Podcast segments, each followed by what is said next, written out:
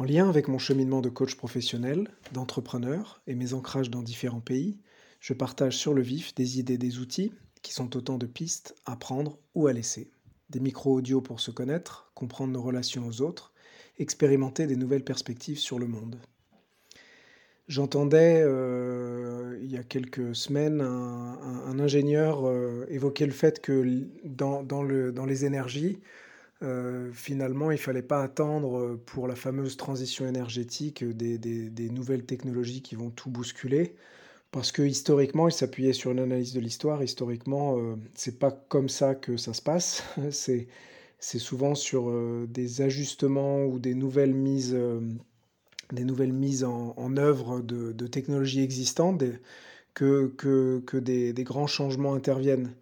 Euh, finalement, ce mythe de, voilà, de la technologie euh, toute nouvelle qui va, qui va tout bouleverser est un peu erroné. Il faut plutôt le voir voilà, comme euh, des, des, petits, des petits déclics ou des petites choses qu'on qu'on fait de manière différente pour que ça change. Et, je, connectais cette idée à, à, beaucoup de choses intéressantes alors, bon, sur l'énergie, c'est vrai que par exemple, on parle beaucoup d'hydrogène en ce moment. Et l'hydrogène, les technologies, il n'y a rien de réellement nouveau.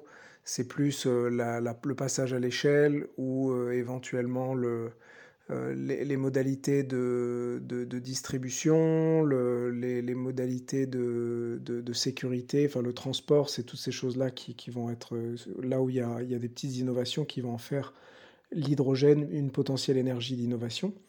Et je voyais aussi dans, dans, un autre domaine, dans le domaine de la médecine, qu'en dehors des, des, des, nouvelles découvertes qui changent tout, euh, par exemple un nouveau vaccin et qui se développe très vite, finalement même les connaissances euh, et les innovations associées mettaient du temps.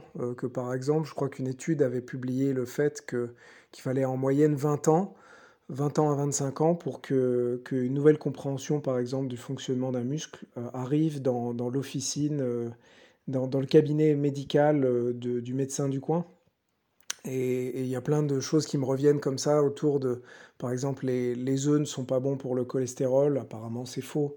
Euh, le fait que euh, faire du renforcement musculaire, être, avoir beaucoup de muscles en gros, est très bon pour les, pour les articulations. Et ça, c'est encore peu, finalement, peu connu pour être en forme, en France notamment il faut plutôt faire du cardio. Mais la, masse musculaire, ça c'est quelque chose qui est vérifié depuis plusieurs dizaines d'années. Ça met du temps à venir, à se développer dans la, dans la culture finalement. Donc ça, ça c'est un, premier point. Mais je me disais que un, endroit où on observe beaucoup ces petits, ces petits changements euh, qui, qui changent tout finalement et pas cette grosse innovation, c'est dans le domaine des idées. Comment soudainement une idée euh, et ça, ça peut jouer à, titre collectif, mais aussi à titre personnel. Ce que je vois moi dans, le coaching avec des clients, quand soudainement le, changement d'un petit mot ou un nouveau lien entre deux idées se fait, et d'un seul coup, euh, tout prend sens. Euh, je, repensais pour, pour donner d'autres exemples, le, Made in France, le fait de mettre en avant le, le bleu, blanc, rouge. Je pense qu'il y a, alors je sais pas l'horizon de temps, mais il y a 15-20 ans, c'était vu comme quelque chose de, de, enfin, de, compliqué, on va dire. De, un peu le nationalisme franchouillard était très mal vu. Et aujourd'hui, tout le monde va de son petit drapeau euh, dans, le, dans, la grande consommation pour mettre en avance le côté local, le côté français, même le côté local finalement. C'était mieux d'avoir, il y a 20 ans, un, produit qui vient de, très loin, qui est donc du coup le meilleur du monde. Maintenant, le local, même euh, pas terrible, finalement, on le met beaucoup en valeur. Donc ça, c'est bon, aussi les changements culturels. Ça, il n'y a, pas uniquement que cette perspective d'innovation. Et, mais voilà, donc toujours cette idée d'ouvrir des perspectives et de vous, vous, aider à réfléchir, faire des nouveaux liens, justement entre, entre des idées. Et donc une dernière idée que je voulais partager sur euh, aussi cette manière où comment les, les idées euh, qu'on emmanche d'une manière différente peuvent amener des nouvelles choses, c'est la perspective de ce qu'on appelle le rewilding dans, la, dans le monde de la conservation donc le réensauvagement en, bon français. Euh, et un des grands exemples, donc là c'est finalement c'est dans la conservation pour protéger des espèces, notamment protéger des espaces, protéger l'environnement. On a souvent d'ailleurs visé des espèces. Et, et le rewilding, c'est une proposition qui vise à regarder plutôt les processus et les fonctionnalités.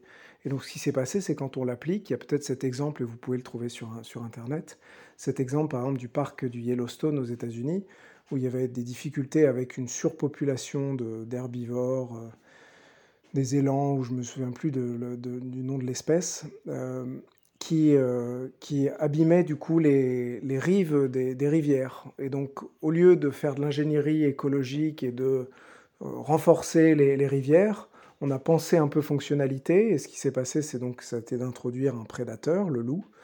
Et, avec cette idée aussi de, pas uniquement pour exterminer ou réduire la population, mais aussi pour faire déplacer les populations. Donc en fait, la présence du loup a poussé à changer le comportement de ces animaux-là.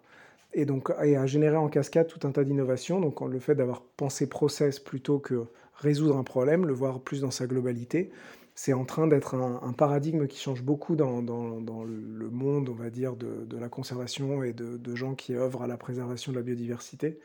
Et donc, ces nouveaux liens entre ces idées-là, je vous invite à, à, prêter attention sur votre, vos travaux du quotidien et comment euh, faire avec euh, ce qui est là, ce que vous avez déjà entre les mains, peut vous pousser à l'innovation.